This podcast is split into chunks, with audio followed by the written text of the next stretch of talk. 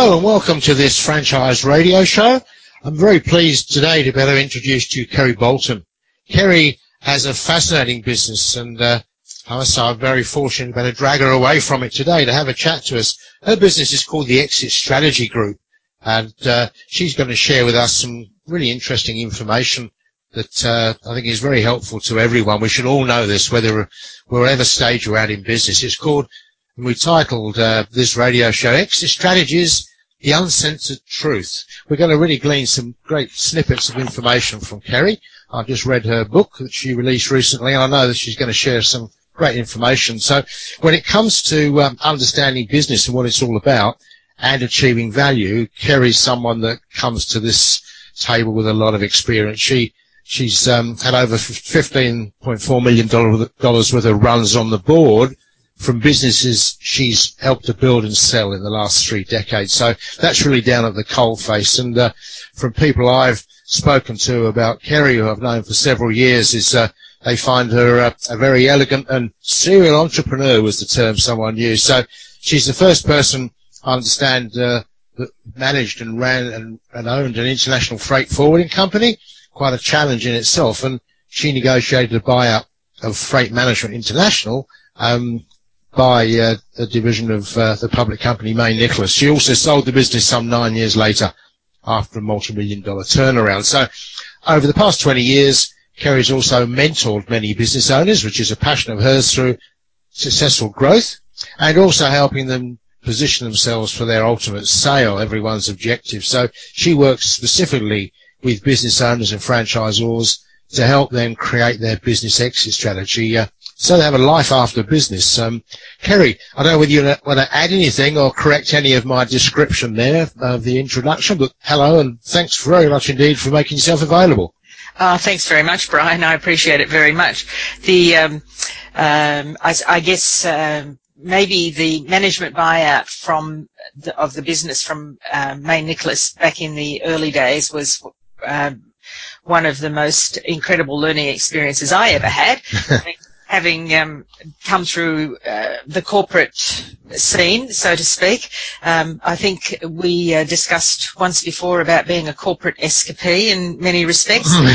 um, it's uh, it's certainly a bit of a wake up call once you get outside the comfort zone of uh, being inside a corporate and uh, uh, what that brings to being in your own business and standing on your own two feet. And I think uh, uh, it's one of those um, passions in my life that I see around me um, with business owners, and I applaud everyone who's in their own business. I just think it's it's what makes this country uh, as exciting and um, presents us with the opportunities that we actually have.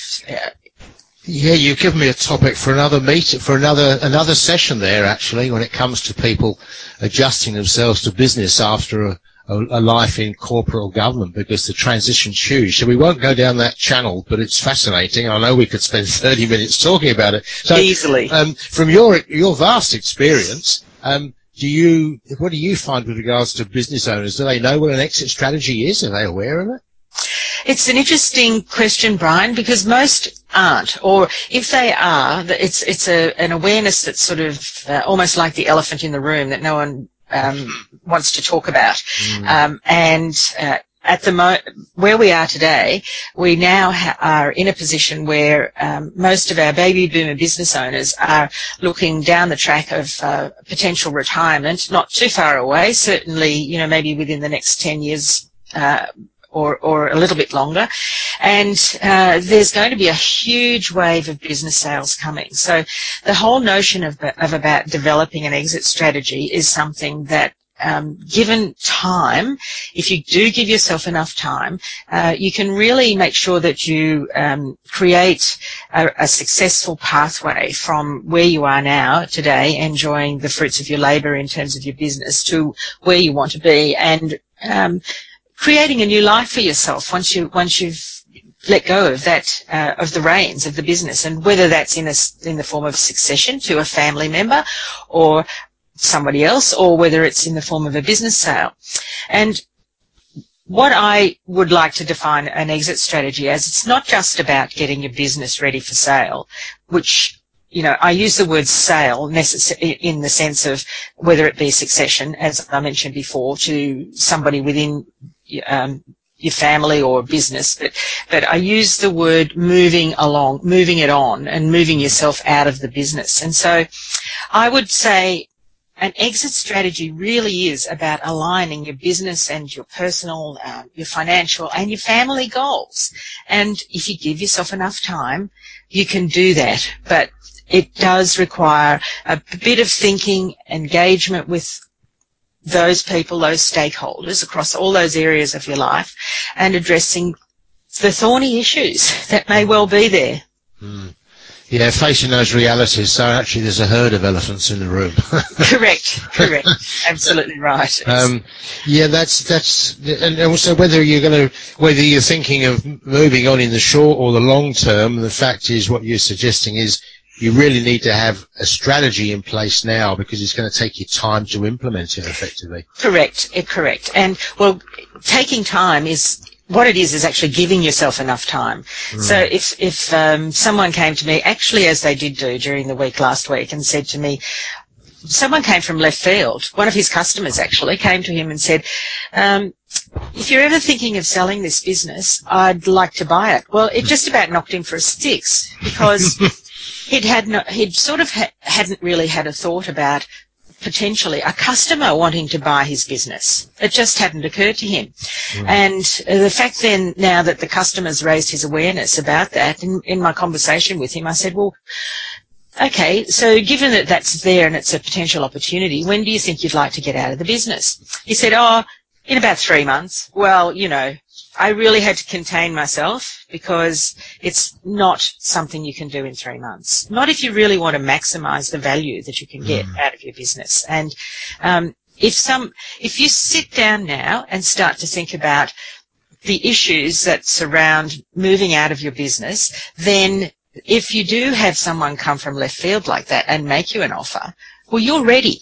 So unfortunately, three months from now is a lot to, it, it is not something that's realistic. It's, it's two to five years and then you can do things on your own terms and on your own timeline.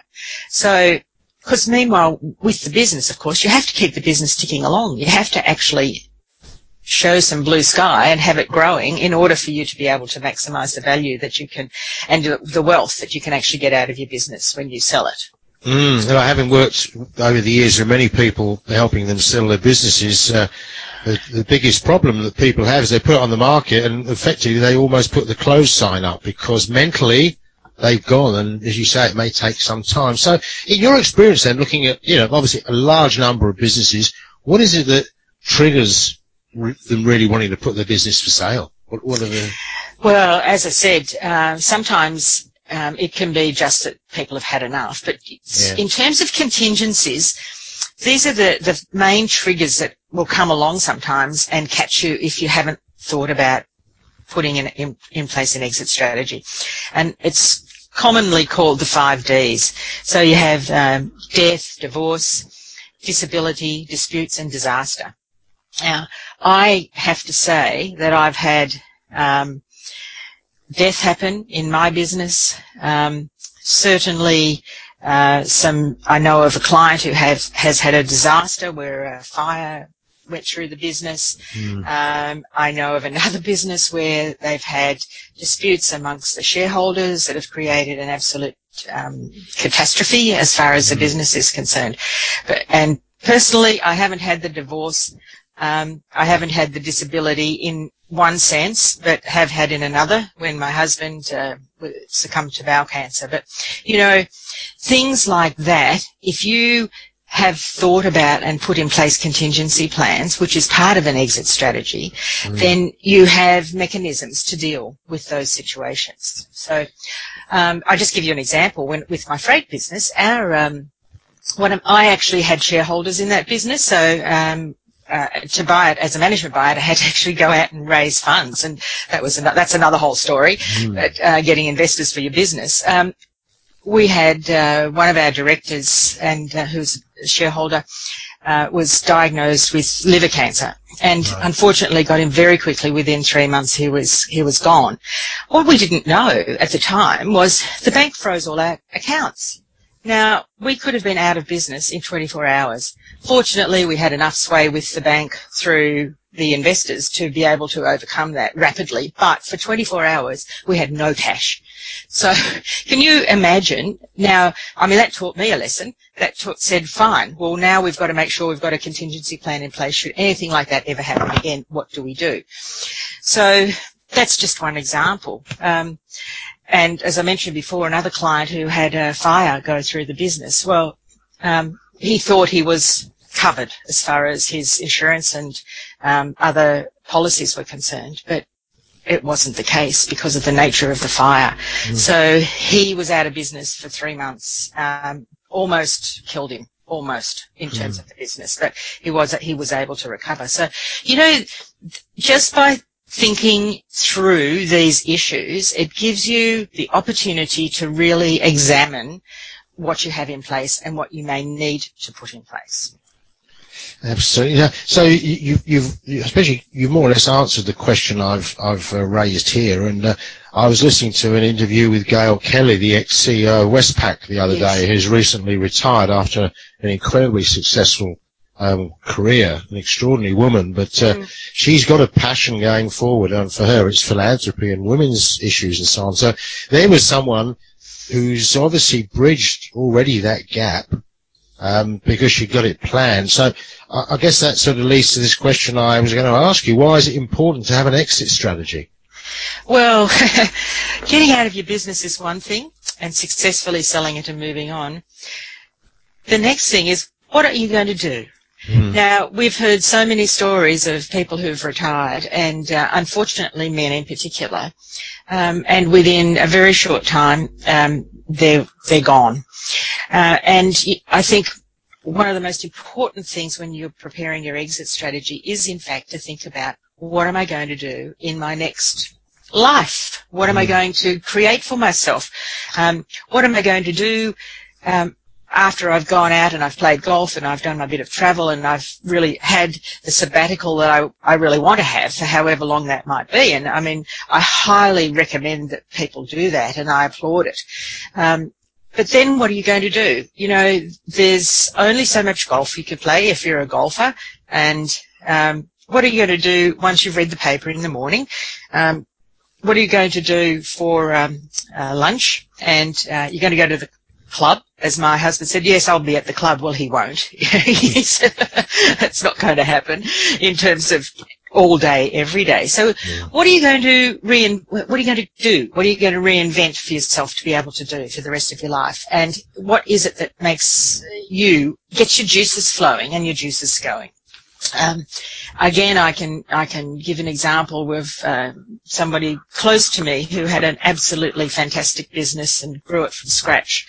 Um, 500 staff at one stage, a huge wow. business, uh, 14 different companies. And uh, over the course of his business life, he did sell um, those businesses to management, and that's actually how he created his exit.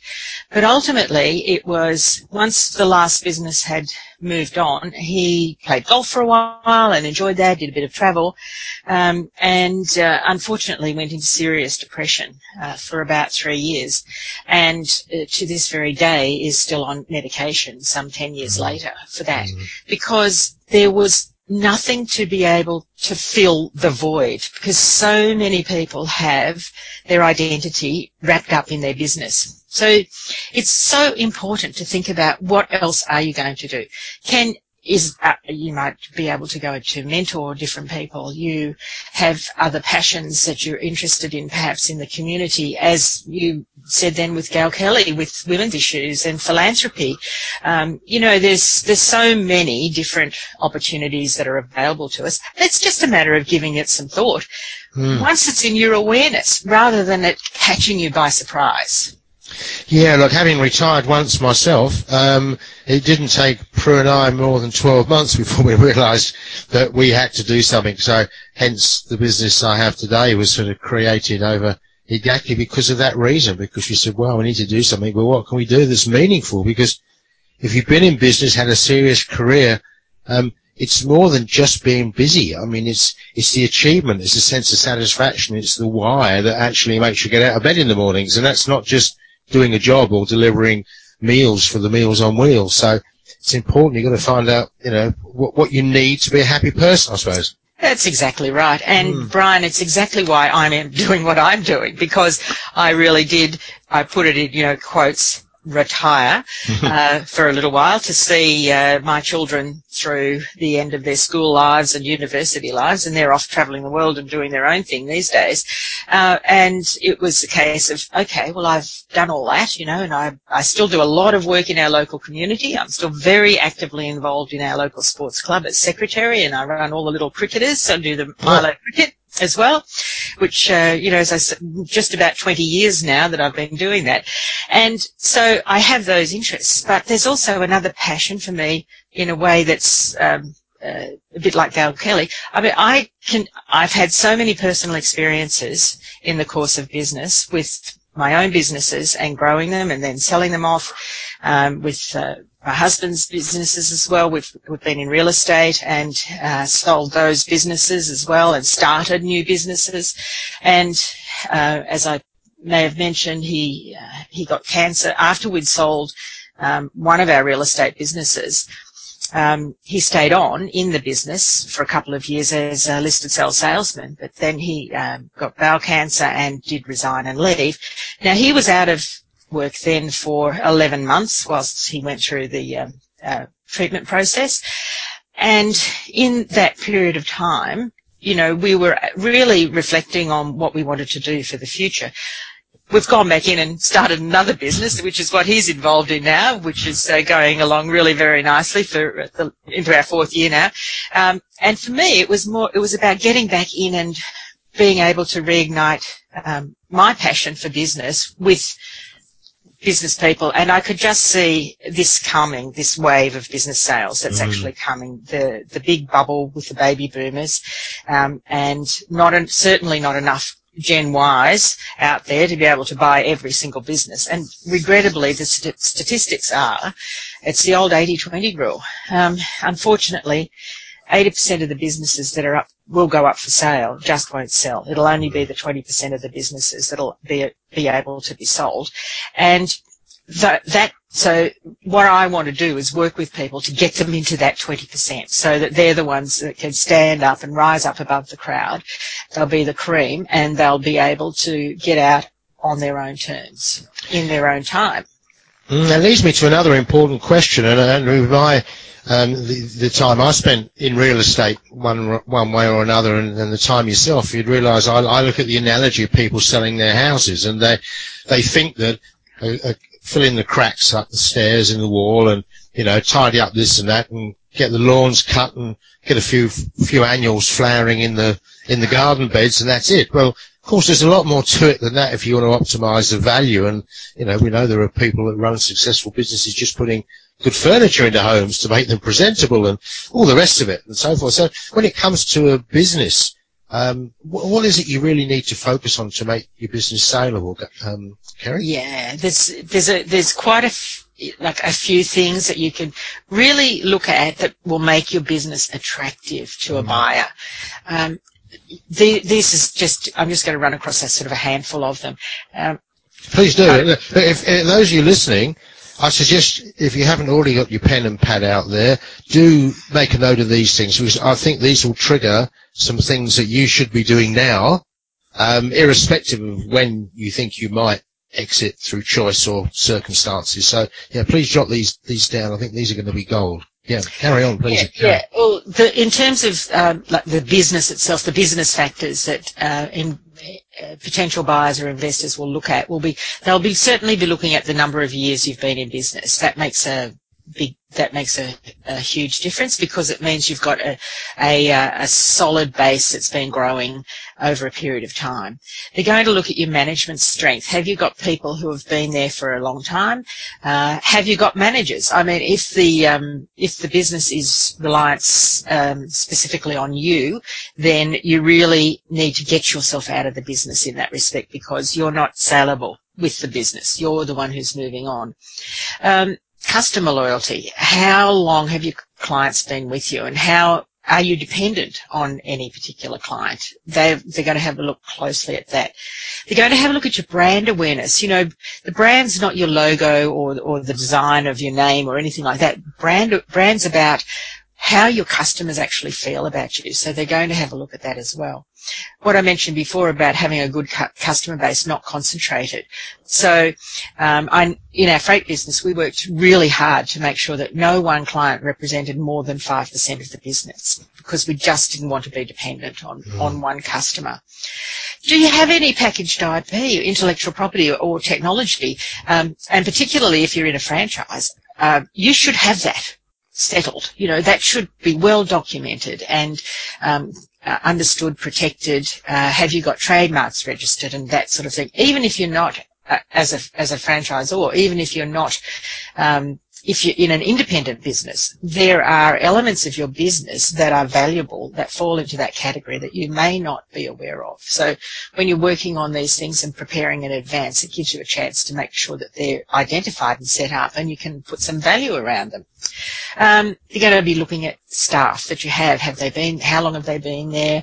Um, what sort of turnover you have? Uh, whether in fact you, as I mentioned before, you're reliant on certain key people. So they're going to look at that.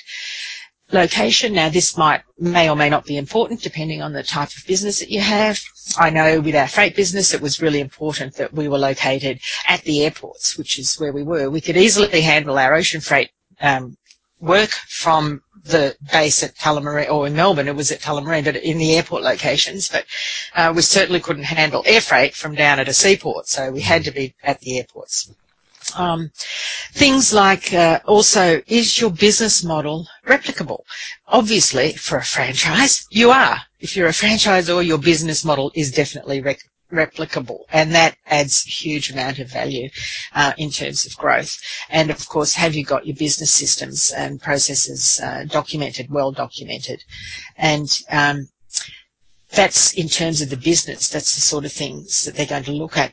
Financially, they're going to look at um, things like your profitability. Obviously, what's the, your past profitability and your present profitability.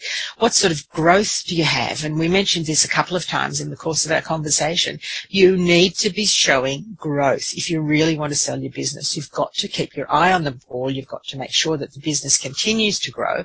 And in fact, that you can hit the targets that are, that you believe are there in terms of your forecast.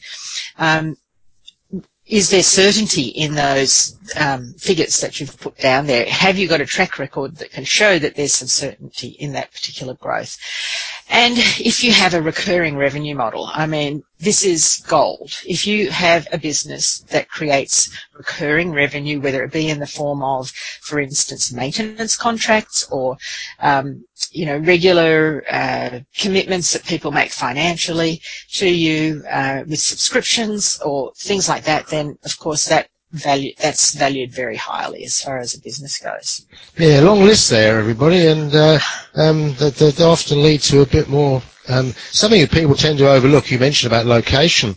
Um, is uh, from my experience is uh, making sure they secure good options on their leases. If they've got a lease on a premises and you put it up, you're putting the business for sale, your buyer's going to want to know there's certainly some very good options and preferably not all signed, sealed, and committed for the next 10 years, but certainly options so that uh, they can do that if they don't want to relocate. Now, um, there's, a, there's, there's some interesting stuff there, and uh, there are things that people should, out of like basically out of, I suppose, just common sense business, um, do as a matter of course anyway. Things like protecting your IT and your trademarks, all, all that sort of thing. Um, we come around now to the other stickler, uh, and this is where where you, you, get the, I think probably the biggest disparity that I see is uh, you get, for example, an accountant to value a business on behalf of a vendor, and you get another accountant to vendor it on behalf of the purchaser, and you've got daylight in between the figures. Um, what's your view of how businesses are,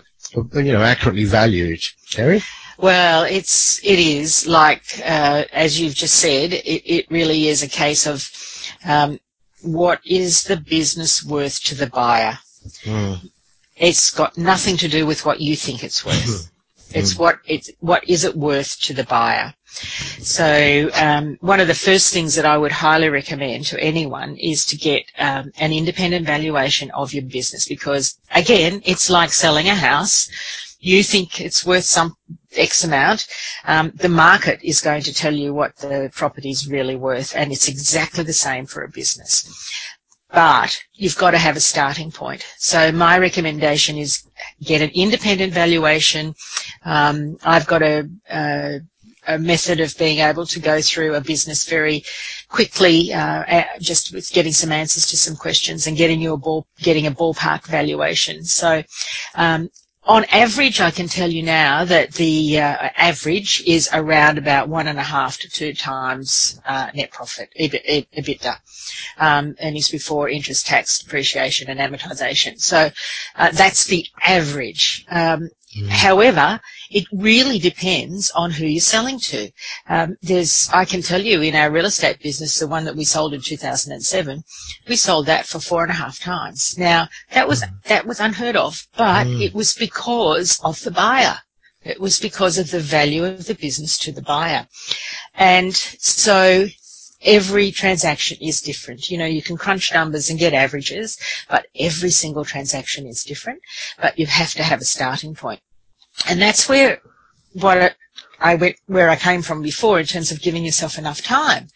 Because if you if you do get an independent valuation and that the gap between what that comes in at and what you need mm. and what you want mm. to be hmm. able to get out of the business, what, what's the, the sum of money that you're prepared to accept? Well, then we look at the gaps and say, okay, what can we do? What can we do to close the gap between where you're currently sitting and where you want to be in terms of selling the business and how can we make the business more attractive to the buyer? What are the things that we have to do to be able to um, improve the value? Now, that can often be something very simple, uh, but until you take those benchmarks, you don't really know. Yeah, it's interesting that it, it, it does create. Um, it's I suppose people don't, you don't realise that a business is up for sale in the market, generally speaking. So most most people in business don't realise how long often business is sitting there. I think that the simple comparison is if you can see the odd house up the street or in your area that's had for sale signs up for the last 12, 18 months and probably with three or four different agents, the odds are there's either there's a calamity there and it's made of asbestos or more likely the vendor is just asking an unrealistic figure. And yeah. it happens with businesses just as well as you say. So it's the, it's what, it's the buyer's eyes and you, you've got to convince them it's got value. So that's the important thing, isn't it? You, you're and it depends, yeah. Mm. Yeah, it depends on the type of buyer as well, because if you're looking at someone who's who's interested in your business um, from a strategic perspective, it's about what they can do when that business is part of their business. You know, it's not mm. they're not just a financial buyer where the business is going to stand alone. They're a strategic buyer. And so they're going to be looking at the synergies that are going to be created for um, their own businesses by bringing yours in under their ownership. And their valuations are likely to be much, those sorts of valuations with strategic buyers are likely to be much higher than it would be with simply a financial buyer. So, yeah, absolutely. Look, uh, um, cash converters the public company, the uh, the pawnbroking business mm. um, that I know very well. I used to be in business with the founder, Brian Cummings, and I noticed recently they they bought four of their stores in Victoria from one owner um, and paid about six million for them, which was about a four times. Whereas normally out in the marketplace, the average sort of business in that field probably gets two times. And I thought, wow, that's quite a return. This fellow got a, a handshake of about I don't know seven or eight million dollars um, but from the point of view of cash converters, they are actually earning around around uh, 17 times. So for them, they've got a four times increase in the value of that business just by absorbing within their company. So they've made a very quick profit um, and increase the value of their shares to their shareholders. So you know you've got to find out. That's why finding the right buyer. Absolutely. Absolutely. Maybe, yeah, and it may well be somebody you know. Yeah, well, I, you know, there was a, a recent example not so long ago of a um, an insurance business uh, based in Victoria, but they had um, uh, a very strong client base uh, with recurring income because they had renewable policies year in, year out. Um, they're an insurance company and also a finance company for um, car purchases. They were very focused and narrow in that niche. Um, that business was purchased by carsales.com and the owner was able to take away for half of the business $60 million. Wow. So that was yeah. a nice piece of trade, wasn't it? Absolutely. it was just amazing. And in fact, um, you know, and that's just half the business. But why? So you think about it, private company purchased by carsales.com, obviously in, in a, you know, listing, listed business. But what was it that was of value? Well, it's the client base clearly the client base and the recurring income and the synergy that it created in terms of the exponential increase in their valuation, mm. just as you talked about with cash converters. Mm. So we mentioned earlier why it's important to have your exit strategy and life afterwards and so on. So um, basically, you know, what what do you recommend to people they do? You know, when it in regard to what they start doing and and how they um, you know basically prepare for life after business. Well, I think, you know, obviously it is very individual, um, it, and it's something that um, uh, you do if you give it some thought. As I said to my husband um, on, a, on a few occasions, you know, I married you for better or worse, but not for lunch. So, you know, um, you know, you just, it's about sitting around and thinking about what your options are and the, hmm. um, the transitions that you can put in place and, and how being, uh, how selling your business and transferring it, what's your transition going to be like to the, the things that you really want to do after you've sold the business? Um, and we, we did actually touch on some of those things previously. Mm, mm. Uh, and, you know, especially about getting past the, the fact that you're, um, every day your motivation's been for many years to get up out of bed, get yourself ready and go to work. You know, your identity is tied up in your work. Mm. And I mean, I had, I did actually have that situation myself where I didn't think about it when I sold the freight business that I'd had, which, you know, I'd been working in that business since 1983 to 1996. So a long time, um, when I bought it as in 87 and then sold it nine years later. So I'd been in it a long, long time. And then, you know, suddenly I'm out of it, uh, even though I, I had, I actually had a two year earn out, but, you know, once I'd sold and was gone, it was like, oh, what am I going to do?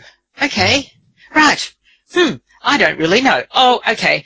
Well, I took myself off to university and did a part-time master's degree, um, which was great because I never got to university. I meant in the early years, but they they let me in, which was really nice. Mm. But I also started another business after that as well. So in biz- that's what took me into business coaching. In fact. Uh, okay, makes it, sense. Yeah, it gave me the opportunity, and this is well before business coaching became as well understood and and um, uh, respected, you know, as it is today. And in fact, uh, people really look for it today in, in this day and age. So uh, back in sort of the late 90s. But, you know, I think that, for me, that gave me a sense of fulfillment. You know, I was able to continue to really enjoy my personal passions in, in and around business. So I think it's the, the transition and the, the time that you give to thinking about what it is that you're going to do around that is crucial.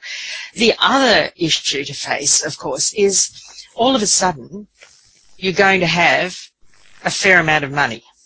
Now, mm, mm. there was a study that was done in the US about um, with entrepreneurs who've sold their businesses and managed uh, and all of a sudden had a huge sum of money.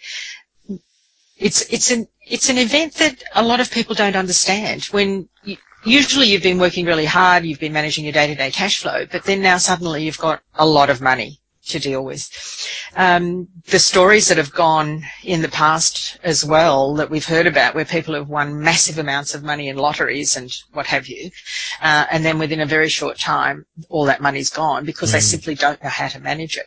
Mm. So there, there's some very strategic thinking required around um, managing the wealth that it creates for you. And I'm not talking about wealth management plans per se, but it does affect your thinking. You know, um, you mm. certainly do need um, uh, some very thorough um, uh, understanding and advice around how to manage that and of course make the make the money last as long as life. You don't want to be running out of money before you run out of life that's for sure, sure. Uh, but by the same token um, it's it, it is a, a, a personal issue that needs to be looked at quite closely and how you deal with it. Um, there were some other people that I um, I know of who had a, sold their business and uh, had a number of millions of dollars uh, to um, in their pockets. And after about three years, they went off and bought a restaurant. mm. Now, I mean, you know, it's hard work. Mm. Working in a restaurant, having a restaurant business, and that wasn't that wasn't what they were in previously at all. They were they were in engineering businesses. But They went off and bought a restaurant because they said, you know what, we had no purpose and you know a life without purpose was no life. So mm. they are well into their 60s and just decided they wanted to be in this restaurant. And that's what they've been doing for the last few years because they've enjoyed it. And they've now put management in and you know it's not a case of um, it's making heaps of money for them. It's but it's creating uh, an interest and a life for them that they didn't have before. So the whole transition is something to give some thought around yeah, look, I was uh, enjoyed a, a, lovely meal last night with uh, some uh, um, two, two, couples actually, and uh, one of them recently had sold their business, and I can see them heading into depression. They've just lost, you know, it's it's almost once we were talking once, I think you and I, and mentioned about the grieving sort of part yes. of it that you yes. suffer uh, when you've lost your baby, you know, because yes. business is, I mean, it's been your life for a lot of most of us. Yep. Absolutely, and it's important to actually go through that process. Um, I learned the other day, it was very interesting, there's uh, in fact been a mentoring group that's bubbled up in the US now um, called Evolve. Purely and simply, it's actually only in Chicago, I think, um, but it's it's developed because the, of the people that have sold their businesses and they are now in limbo land. They're not mm. sure how they can cope. They're not coping well with the fact that they're not able to get up every day and actually go to work.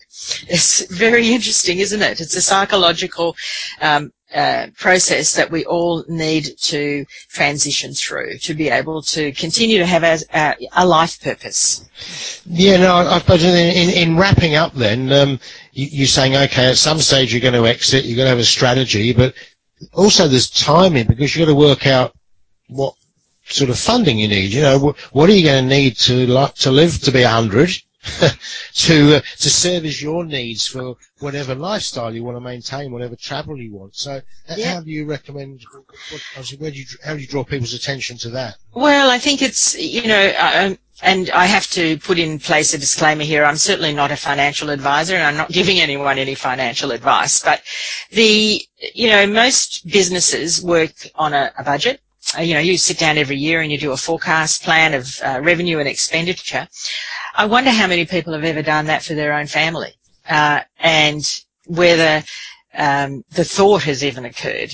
Uh, and now that you're in a position where the income is uh, fixed to some extent, it's very important to sit down and really work out what it is that you need to be able to sustain, you know, the lifestyle that you want to enjoy and um, the sort of um, income that you can derive from from the investments or you know the the money that you now actually have from having been out of your business so sitting down and developing a little bit of a, a plan and a budget around that is really useful um, and as I said before you got to make sure that you uh, don't run out of money before you run out of life. So. Yeah, so that in itself may give you a very good objective from the point of view of your business with some real time targets to set. So rather than just carrying on growing the business or doing yeah. what you're doing, you're actually going to say, right, this is it. I've got a target when I when my business is worth two million, five million, whatever it might be. That's your goal. So you can put a strategic plan in place, and that's going to motivate you and your team as well. Absolutely. In fact, mm. I was also chatting to um, another client the other day, and her first question to me was, Kerry, where do I start? I've been in business. She's been in business for over 20 years, and she's still a, a young woman. She's only in her early 40s, and um, she just said, I, "I just don't know where to start." So the biggest hurdle was, "Where do I start?" Um, and you know, it it really is quite simple. The first point you start at is, as I mentioned earlier, get that um, independent valuation um, and you just have a look at the gaps and start thinking about where it is you uh, want to go, what the gap is between what you are prepared to sell the business for and um, what you really need, and then having a look at alignment of all the goals of, between the business and the personal, the financial, the family, you know, shareholders that are there, and that's where you start. So it's it's not that hard, really. No, no. And I, look, I, I know we're we're we're uh, this all, all all sort of stimulates lots of other questions, but uh, I think we've we've really um, done well in what we've achieved here today. What, I, what I'd like to is just to see whether there's a way that um, the listeners can tap into some of your knowledge and resources. Uh, I know you've got uh, some material, so what, what can you offer to uh, to the listeners from that point of view, Kerry? Sure, Brian. Um, if anyone would like a copy of my book, it's um, it's available uh, from my website and it's free. There's no uh, cost associated with it, so um, you can just log on, go to um, the three W's, of course, the Exit Strategy Group exitstrategygroup.com.au theexitstrategygroup.com.au and you'll find there's a, a, link on the right hand side where you can just click on that and order the book. It is a physical book. It will come in the mail. So um, you just need to enter that information. And um, if anyone would like a complimentary um, exit strategy consultation, uh, there's also a link on the website to be able to click on that. You can just book a time. Um, it'll happen automatically through the wonder of technology that we have yes. these days. Yeah. Oh, well, thank you very much, Kerry. I, I thoroughly enjoyed this, and I think there's a lot of information here. I, um, a lot of people probably wish they'd heard this this before. So thanks for running through and giving us so much information, answering all those questions and so on. Um, I, I, know I've gained a lot of uh, information today. So if anyone has further questions, then you've got Kerry's website details there, and in the transcription, I'll make sure they're they're available. So you can always get in touch with Kerry if you if you want to, or, or, or through myself. But uh, just to quickly summarise, I suppose the thing I wrote down here was uh, when we started looking, talking about all this and aspects of the business is you've really got to put a different hat on your head and look at your business from outside. So the real classic about working on it, this is working from outside it and, and look at your business as an investor. Look at it as a, as an independent exercise, I suppose, independent entity. So that just in the way you look at your share portfolio, your business is the same. You know, you're looking to create the best return you can. Uh, Absolutely right. Put yourself mm. in the buyer's shoes. Yeah, then you, then, yeah, then work towards your payoff, you know, towards when you do actually exit. So, uh, I'll, I'll, just reiterate those five Ds because I thought they were very, uh, very helpful and, uh, may not be in the same order as Kerry's, but, you know, it's the five Ds that trigger people um, actually exiting as death, disputes, divorce, disasters, and disability. And uh, goodness, any of those can happen to us at any time because most of those things are totally out of our control. So uh, something to be to be uh, conscious of. And uh, just a reminder again to make sure you've got your IP protected, not just um, with the appropriate um, uh, you know, sort of corporate respects, but also from the point of view um, in the right company trust structures and so on so that you've got a bit of a moat protecting your intellectual property and it's not vulnerable if you ever have any disputes or any anyone goes for you because they tripped on a banana skin. So, uh, look, thank you. Mm, sorry. Sorry, Brian, I was just on that point I was just going to say that that's where time comes into play as well because if you don't have those structures set up correctly now, if you give yourself enough time, you can make the changes that you do need to make. Hmm. Yeah, excellent. Okay, look, thank you very much again. So that's Kerry Bolton from the Exit Strategy Group, and her website there is exactly that. Um, and if you're interested in a copy of her book, it is a really worthwhile read. You, you, will enjoy it. It's a very quick, simple read. The uncensored truth about exit strategies. Ten myths every business owner must know before creating their exit strategy. Well, there's a title that says it all. So, um, look, thank you very much indeed, Kerry. I really appreciate it. Thank you for your time. My pleasure, Brian. Delighted to be able to uh, be on the show for you. Thank you very much indeed. And uh, everybody, all the listeners, look forward to uh, speaking to you again when we run our next franchise radio show.